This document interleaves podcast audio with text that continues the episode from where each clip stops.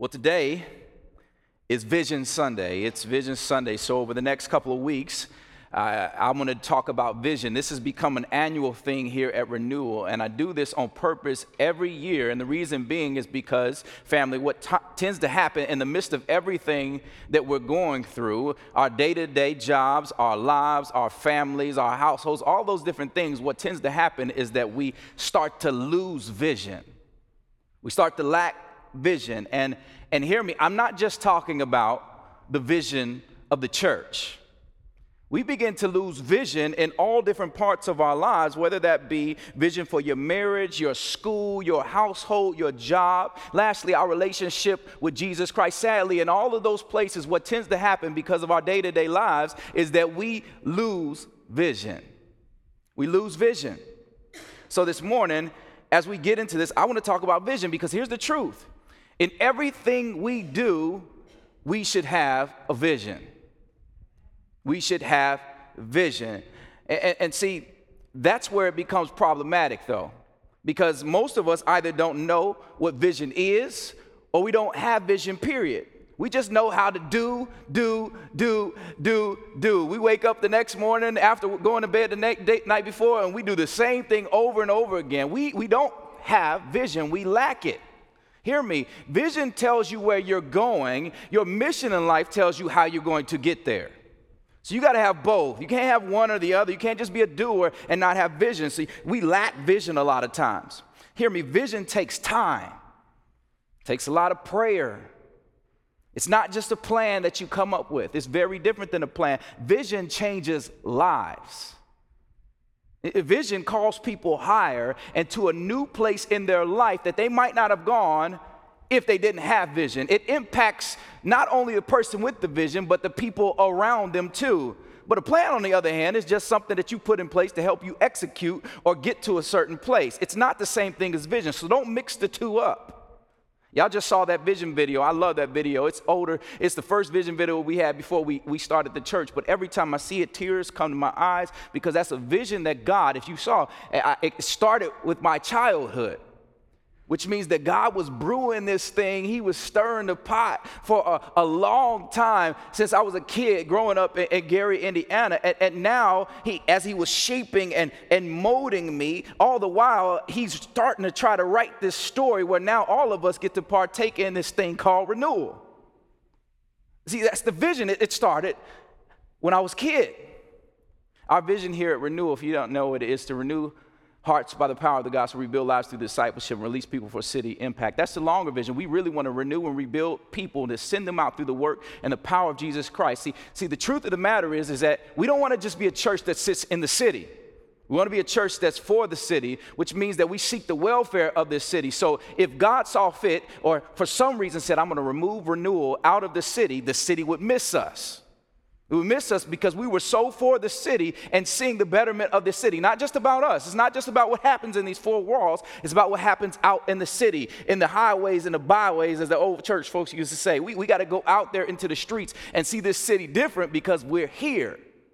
See, we're a church that desires to see the walls of division broken down all throughout the city, whether that be politics, socioeconomics, racial divide. This city is very divided, and we want to see the church be the one that stands on the front lines and knocks those walls down to where people can come together from all different walks of life under the banner of Jesus Christ. Amen? Amen. Now, hear me. This does not mean that we sacrifice anything that is essential to the gospel. Or in other words, we don't take away from what Jesus did. We don't take away from what the Bible did, but instead we try to emphasize what he did by living the way he did. And what I mean is that if you take just a brief study of the Gospels of Mark, John, Luke, Matthew, if you go through the Gospels and you look at the life of Jesus, there's been no other person like Jesus that stood on the front lines of all these different divides and brought all different types of people to himself. He didn't let anything get in the way of talking to Mary Magdalene or talking to the Samaritan woman, all these people that are different than him, and he stepped over the line. He just busted through the line like running a race through the tape. He goes through the line to meet these people where they are in order to bring them to himself. See, all throughout the Bible, God reconciles different people from all different walks of life. And in Revelations, it says that every tongue, tribe, and nation will be in heaven. They will be worshiping God, will be in heaven together, which means that black and white people won't be divided, but they'll be worshiping, singing songs in Spanish and in Mandarin Chinese. And we won't care, even though we might not even know the words, because you know why? Our affections are all consumed, and they're satisfied by a holy God. And see, here's the thing. As I said in the video, if we're called to be image bearers of a holy God, an almighty God, that brings people all together and created all different types of people, and if heaven is going to be with all these, it's going to have all these different types of people in it, no division. If that's what heaven's going to be like, and if Jesus crossed all these different lines of division, drawing people to himself, then why not seek to do the same thing on earth as believers? Why not seek to have a little piece of heaven on earth? Why not? So over these next 2 weeks, we're going to talk about vision. We're going to talk about the mission of renewal. And next week at the end of my sermon, I'm going to do a membership call. Some of you all, this may be new. This may be weird to you. Some of you all, this is old hat. This happened every day at church. The church doors are open. This is what we're going to do next week. So I'm letting you know so you don't get weirded out when it happens next week, all right? We're going to do a membership call. So here's what I want you to do. I want you to be in prayer over the next weeks. Over a couple weeks, because some of you all have been here for a while, maybe some months, and you have not committed or said, I want to be a member, but you want to be a member here at Renewal. And some of you all, maybe this is your first or second week, and you're like, I'm ready to jump in. I'm ready to be a part of what God is doing. If that's you, I really want you to be prayerful over the next couple weeks. I want you to listen to what we're talking about today. I want you to listen about what we talk about next week. And if that's you, and this is where God would have you next week, I'm going to do an altar call at the end of my sermon, and I'm going to ask you to come forward and join our church. Now, I don't do this all the time. I don't do this all the time, but this is somewhat of an expedited way, if you want to say, to kind of jump in with us here at Renewal. And for those of you that have already jumped in with us here, thank you. Thank you for being at our church. Thank you for covenanting with us and committing to what God is doing here. And for you that just came and said, I'm not ready to jump in, that's okay. What I want both of you all to do in either one of those categories, I don't want you to tune me out over the next couple weeks. Because these messages, what I'm talking about here, is for you too. We all need vision, amen? We all need vision. So today what I want to look at is John chapter 15, verses 1 through 11. Because as we think about the vision here at Renewal, it begins and it ends with Jesus. Nothing that happens without Jesus' work in our lives, anything, family, nothing happens here in our lives, in the life of this church, without Jesus' work. So today I want to take a look at what Jesus says to us as a church when we think about vision. And next week we're going to look at how this vision of abiding in Christ practically should be lived out. So we're going to look at that next week. So flip with me to John chapter 15 if you haven't got there already. And as you're flipping, I want you to hear me. I want you to hear me clearly if you've missed it already. Nothing that we do as a church. We can do nothing, family, as a church apart from Christ. Now, that doesn't mean we can't do things. We can't accomplish any things. But what I'm talking about is that we can do nothing of eternal value apart from Christ. Nothing. We can do church programs, we can do worship, we can do groups, I can preach eloquent messages every week, but if it's apart from Christ, y'all hear me, it's all in vain. It's going to soon fade away and mean nothing. So the question that we're left with is, what does it mean to abide in Christ? What does it mean to abide in Christ? So to answer that, we're going to look at John chapter 15. If you got it, I'm going to ask you, go ahead and stand on your feet if you're able as we read the Word of God together. We're going to read the first 11 verses in John chapter 15. If you got it, go ahead and say, got it. Got it. Starting in verse 1, the text reads, I am the true vine, and my Father is the vine dresser. Every branch in me does not bear fruit, Every branch in me that does not bear fruit, he takes away, and every branch that does bear fruit, he prunes, that it may bear more fruit. Already you are clean because of the word that I've spoken to you. Abide in me, and I in you. As the branch cannot bear fruit by itself unless it abides in the vine, neither can you unless you abide in me. I am the vine, you are the branches. Whoever abides in me and I in him, he it is that bears much fruit. For apart from me, you can do nothing. If anyone does not abide in me, he is thrown away like a branch and withers, and the branches are gathered and thrown into the fire and burned. If you abide in me and my words abide in you, ask whatever you wish, and it will be done for you. By this my Father is glorified, that you bear much fruit, and so prove to be my disciples. As the Father has loved me, so have I loved you. Abide in my love. If you keep my commandments, you will abide in my love, just as I have kept my Father's commandments and abide in his love.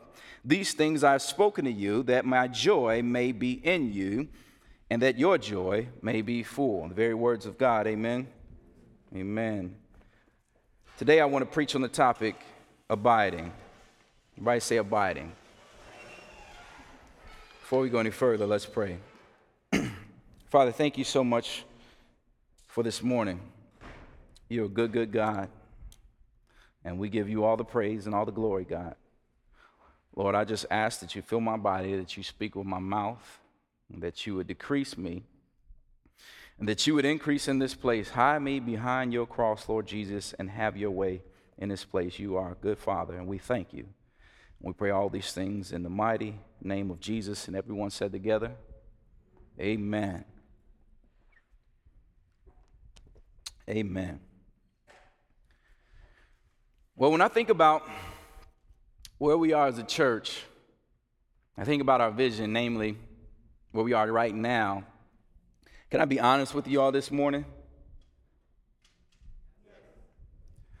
Church planning and starting a church has been one of the hardest, most humbling, humiliating things I've ever had to do in my life. But it's also been one of the most fruitful things I've done. And this passage right here, John chapter 15, has become a staple in my life because I have come to know the pruning of God in a very real and hard way. When my wife and I moved to the city, we had high hopes for renewal. We come to plant this church.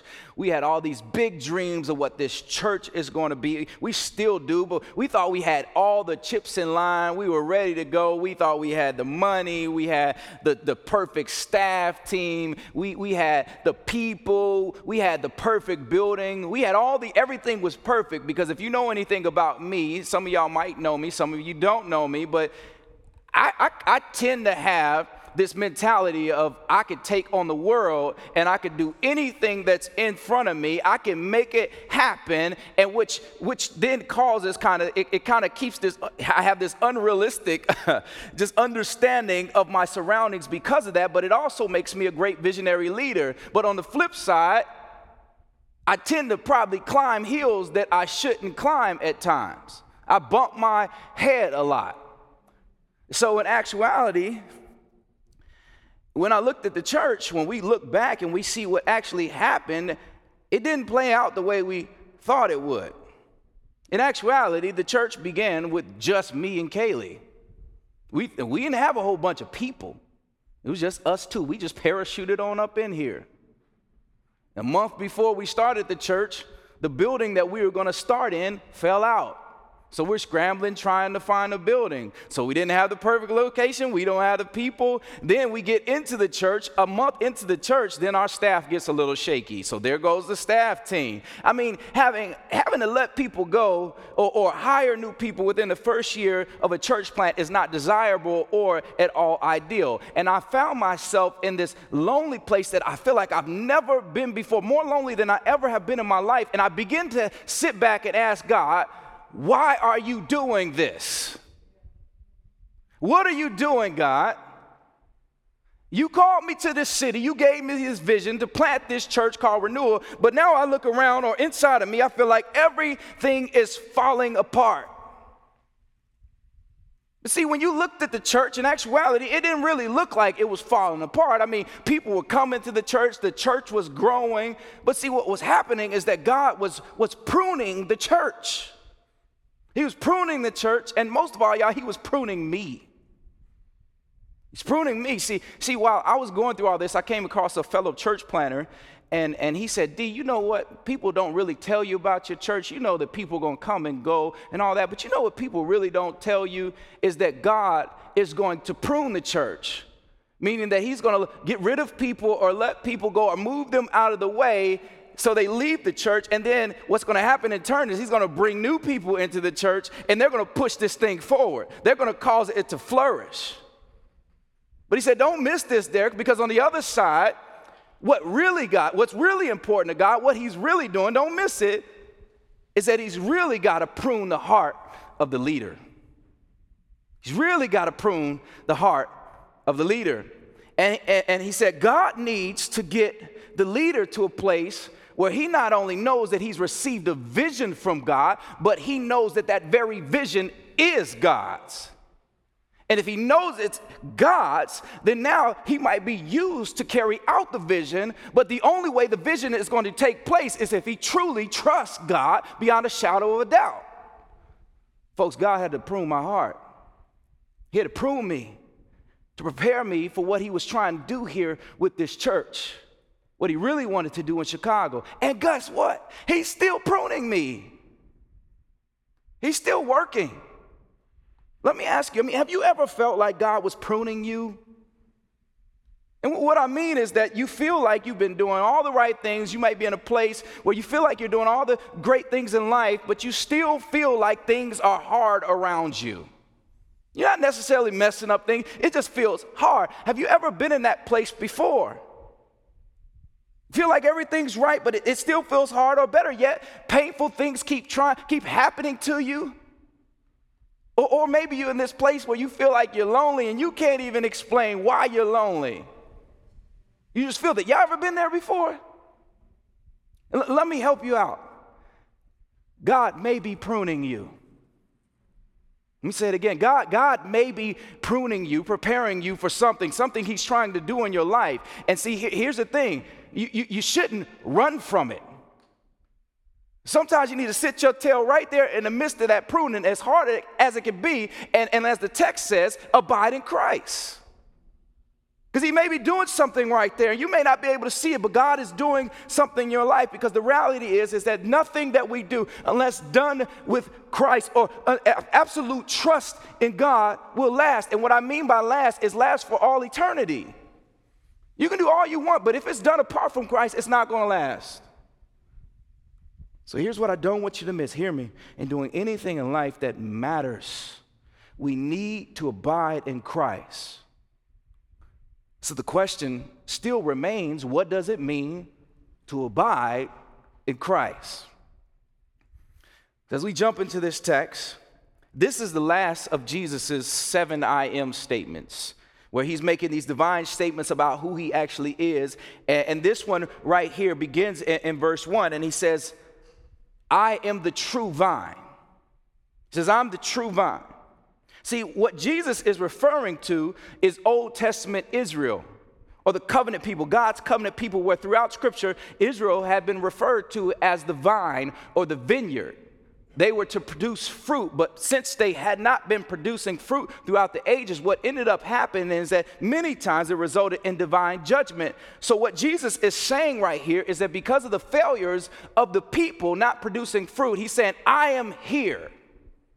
He said, I am the true vine. Abide in me, and you will produce fruit. Now hear me. Text moves on in verse 1. It says, God is the vine dresser. The vine dresser does two things. He removes the unfruitful branches, and number two, he prunes all the other branches. So Jesus, don't miss it, he's the vine, God is the vine dresser, and believers are the branches. Don't miss what is happening here. Sometimes it's very easy when you're reading the Bible to miss what Jesus is talking about. It's easy to miss it. Don't miss it. Jesus says every branch that is in me, in verse 2, that does not bear fruit, he, meaning God, the vine dresser, takes away. And in verse 6, it says the fruitless branches are thrown into the fire. They're burned up. But on the other hand, the ones that are in Christ, the text says, they do bear fruit. God, he starts pruning them. He prunes them so that they can produce more fruit. Now the question becomes, what does it mean to be in Christ? Because both of them are said to be in Christ. Y'all see that? Don't miss it. So hear me, to be in Christ, this is key. It means to truly believe in Christ. But the problem again is that it says that both of them are in him, but one doesn't produce fruit and is burned up and one does. Now don't miss this. What Jesus is really saying is that there are many people out there that say that they are in me, but they really don't believe. Y'all just missed it. He says they don't really know me. He says that they're simply nominal at best. Christian by name, but they really do not believe. They come to church on Sunday, they go to Wednesday night Bible study or group for us, they hang out with some Christians, but when it really comes to trusting God, they don't. When it comes to trusting Jesus with their whole lives, they don't. See, this is the person that believes at the beginning and at the end of the day that they know more than God. They may not say that, but they actually do believe. I know more than God. They refuse to pray about decisions. They refuse to consult others about the decisions. And if they do, at the end of the day, they choose to trust their heart, where the Bible tells us in Jeremiah 17:9 that the heart is deceitful above all things. Who can understand it other than God, who searches and knows the heart? Jesus, in this passage, what he's doing is he's juxtaposing or contrasting the believer and the non-believer. Believer, non-believer. And see, here's the hard part about this text, is that he's not talking about the person that just flat out says, I don't believe in Jesus. Don't miss that. That's not who he's talking about. He's not talking about that person. He's talking about the one that can say all the right things. They can provide lip service, even come to church every week. But at the end of the day, their life isn't about glorifying God. It's about glorifying themselves. Don't miss what Jesus is saying.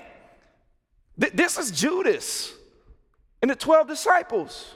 He's rolling with Jesus. He's kicking with Jesus. He's eating with him. He's at the Last Supper. He's sitting right there next to Jesus. But then when they throw that bag of silver in my man's face, he's like, shoot, I can advance my status. Jesus, man, I was just eating with him.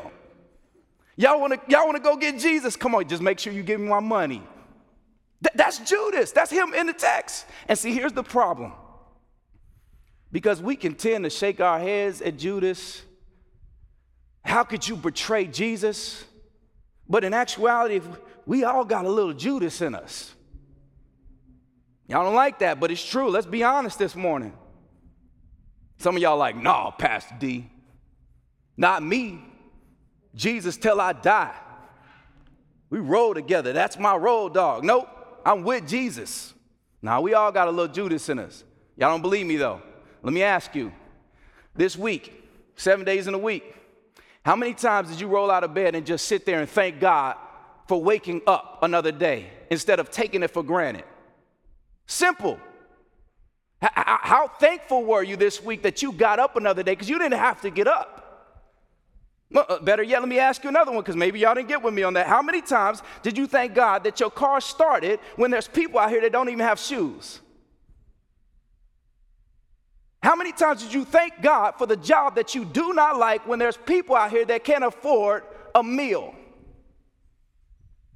How many times have you thanked God for your family, your house, your spouse? Shall I keep on going with this? The point is that we all tend to take Jesus and what he does for us a little for granted on a day-to-day basis because we truly don't abide in him. And the truth of the matter is, family, I already said it, we all got a little Judas in us. We all got a little Judas in us. So family, hear me. What I'm trying to get at is that abiding in Jesus is not like the one-stop quickie mart. You don't go in and get what you want and leave. Some of y'all don't even know what the quickie mart is. Let me break this down a little bit for you. Y'all don't know what the quickie mart is, do you? Nope, y'all don't know what the, y'all, nope. Y'all didn't grow up in the hood, okay. In Gary, Indiana, where I'm from, we didn't have a whole lot of grocery stores. It's what they call a food desert. There's not a whole lot of grocery stores around. So sometimes, since you couldn't make it to the grocery store, what we had gas stations and we had corner stores, what you call the Quickie Mart. And you can run in, you can get you some milk, you can get some eggs, you can get some chips, you can get what you needed. It was the quick place to go get something. You were in and you were out. It might have been a little bit more expensive because it's not the grocery store, it's the Quickie Mart. It's the one-stop shop where you can get everything you need and then you can leave. But see, here's the thing. Some of y'all can get with me on this. When you grow up in the hood, you didn't hang out at the Quickie Mart, though. It wasn't a place where you go and you looking through all the aisles. You went in, you went out. You went in, you got what you wanted, and you left. You know why? Because that's where the gangsters and the thugs hung out too. So it wasn't the safest place. You went into the Quickie Mart, you got what you want, and you left. And see, here's the truth. I need y'all to follow me with this. Truth be told is that the modern day Christian, the so-called Christian today, treats Jesus like the Quickie Mart. You say you trust him for your salvation, but in everything else, you trust yourself, or you trust something else. I'll give you this piece of my life, Jesus, but everything else is mine. I can't give you all of me. You can have this file in my life, but I got the whole cabinet, Jesus. Folks say in their hearts or unconsciously, I got max 4 hours for you, Jesus. I got 2 hours on Sunday, and I got 2 hours on Wednesday or some other Bible study. That's all I got. The rest of the week is mine. I got all this under control. This is all I got for you, Jesus. I can handle it. We only run to Jesus when we have problems. And once we get what we want, it's like the Quickie Mart, we leave. Let me break this down a little bit more because some of y'all are missing what I'm saying because that may not be to you. Maybe you're saying, no, I don't know if that's me. Here's the other thing. We might get what we want, and then we're too afraid to give him all of us or stay with him because we're control freaks. We want to control everything. And we can't fathom someone else, even God, having that much control over our lives.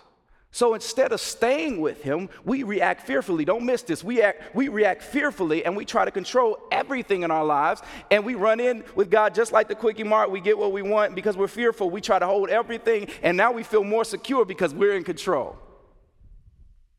Better yet, maybe you're not. Maybe that's not you. Maybe you're not the control freak. Maybe you're the power-hungry person where you feel like you can accomplish all things. You don't need anybody else in your life. Here's the truth. That's the unsanctified Pastor D. That's me. At the end of the day, I feel like I could take on the world. And because of that, I have to repent on a day-to-day basis multiple times a day and say, I'm sorry, Lord. I went off on my own thinking I can handle it. Where do you want to take me? What do you want to do in my life, God? Use the gifting that you gave me to glorify you. But see, maybe that's not you. Maybe you're not the power-hungry person. Maybe you're the person that needs to feel significant. Maybe you're searching for approval. So you seek satisfaction everywhere outside of God, and you never find the approval of the people to be enough. You never have enough satisfaction in things or being the top dog at your company.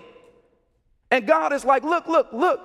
I need you to listen to me. He's saying to you, believe in me. All you need to do is believe in me and know that my approval and the significance of being a son and daughter of the King is enough. That's all you need. That's the approval you need. Or maybe that's not you. Maybe that's not you either. Maybe you're the person that just wants comfort in your life. You want everything to be just right. You want to be comfortable, so what you do is you try not ever to be stressed out. So you put up parameters, you put up boundaries around your life over everything, and at the end you end up bored all the time because you do nothing because you don't want to mess up the comfort in your life. Friends, hear me. There is no such thing as a stress-free life. But on the other side, there's a man named Jesus who provides rest for the weary. So hear me, don't avoid life by not doing things or trying to set up all these boundaries around you to achieve the comfort you desire. No. Live life to the full, seeking to glorify God in all that you do. And when you get tired or you get weary, you know what? There's a God on the side that says, just come to me, like we sang that song this morning, and he'll give you rest. Family, I'm not sure if you guys are following me this morning. Friends, what I'm trying to get at is that in all of this, what Jesus is really trying to say in this text is stop treating me like the quickie Mark. Believe in me. Truly abide in me. Be the every second of every hour of the day Christian that seeks to glorify me in all that you do. And in me and through me, you will produce everlasting fruit. Hear me, family. The Christian walk is not about you being happy. It's not about you living your best life now. You may get some of that, but what God is more concerned with is you producing fruit. You know what fruit does? Y'all, all of us have probably tasted fruit. You know what fruit does? It nourishes people, it feeds people, it helps the people that partake in it. He said, come to me, abide in me, and you produce fruit. Because just like that branch cannot produce fruit without the vine, family, Christians cannot produce everlasting fruit without abiding in Jesus. And remember, the text says, the vine dresser, God, he prunes the vine for its good. God wants you to flourish. He wants you to produce fruit. It says in the end that so your joy may be full. He wants you to produce fruit that impacts others, so he prunes you. And that may be tough at times. That may be hard, but it's for your good and for his glory. God prunes his people. He prunes the church so that more fruit can be produced and the kingdom of God can advance.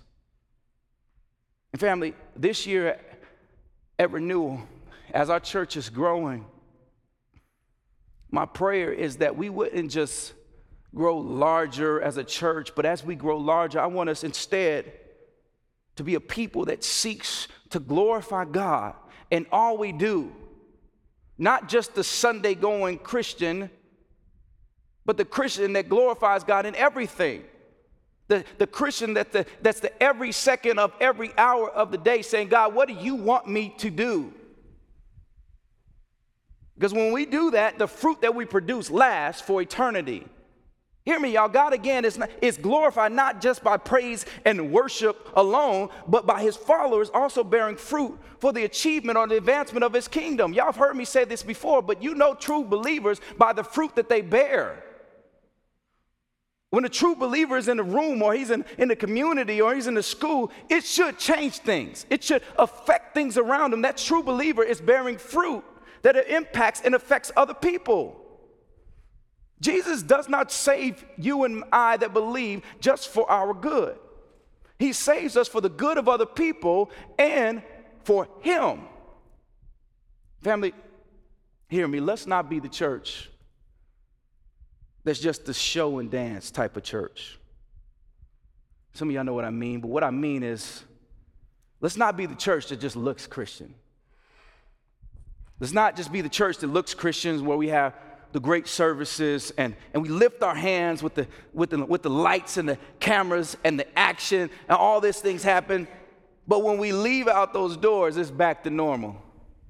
Jesus is now in the back seat of the car. No, let's not be that church, but let us be the church where our worship is real, where our hands are lifted up and the worship is contagious, where people lift their hands and now they're carrying each other's burdens. They're crying with one another because they're thankful for what God has done in their lives. Let us be the church where that type of worship is contagious, where people walk in those doors and they see us worshiping, they hear the preached word and they fall to their knees and say, I need this too. And what they're really saying is, I need Jesus. Let us be that church. Family, let us be the church that simply is less consumed with our own individual accolades and more consumed with helping our brother or our sister out. Because when we do that, now we're edifying the full body of Christ. Family, let's be the church that abides and believes in Christ, realizing how good he has been to us when he did not have to be. Y'all hear me, y'all. Jesus did not have to come down out of heaven. Y'all know that, right? Jesus did not have to die and take our sin debt on the cross. Jesus didn't have to go to the grave and then raised 3 days later. Jesus still does not have to sit and intercede on our behalf in between us and God. So when God looks down, he's not looking at your mess. He's seeing his son Jesus and saying, well done, my good and faithful servant. Jesus doesn't have to do any of that. Y'all hear me? He is good. He's good, and when I sit and understand the goodness of my Savior, family, there's no other place that I'd rather be. There's no other place that I'd rather abide than in Christ. He has all that I need, family. Let us be that church who truly abides in Christ. And because of that, we see renewal in this city. Amen? Family, hear me. God's vision for the church at large is that it would bear fruit. That it would bear fruit and the kingdom of God would advance. And if that's God's vision, then it should be our vision too. Next week when we come back, we're going to, for part two of the vision series, we're going to look at what and who is this fruit actually and how we practically produce it. Amen? Let's pray. Father, thank you so much for this morning. You're a good God. We thank you for your goodness. We thank you that you're a good God when you don't even have to be, but you so choose to be that for us, God. Lord, I pray that we never forget that. As we sit here and we lift our hands and we worship and we hear the preached word, God, that it wouldn't just be a formality or a checklist item in our week, but it would describe and resemble the lives we live, God. That you be lifted up not just on Sunday morning, but you be lifted up throughout every day of our lives. God, may you get the glory. May we be a people that truly abides in you in all we do. In Jesus' name we pray.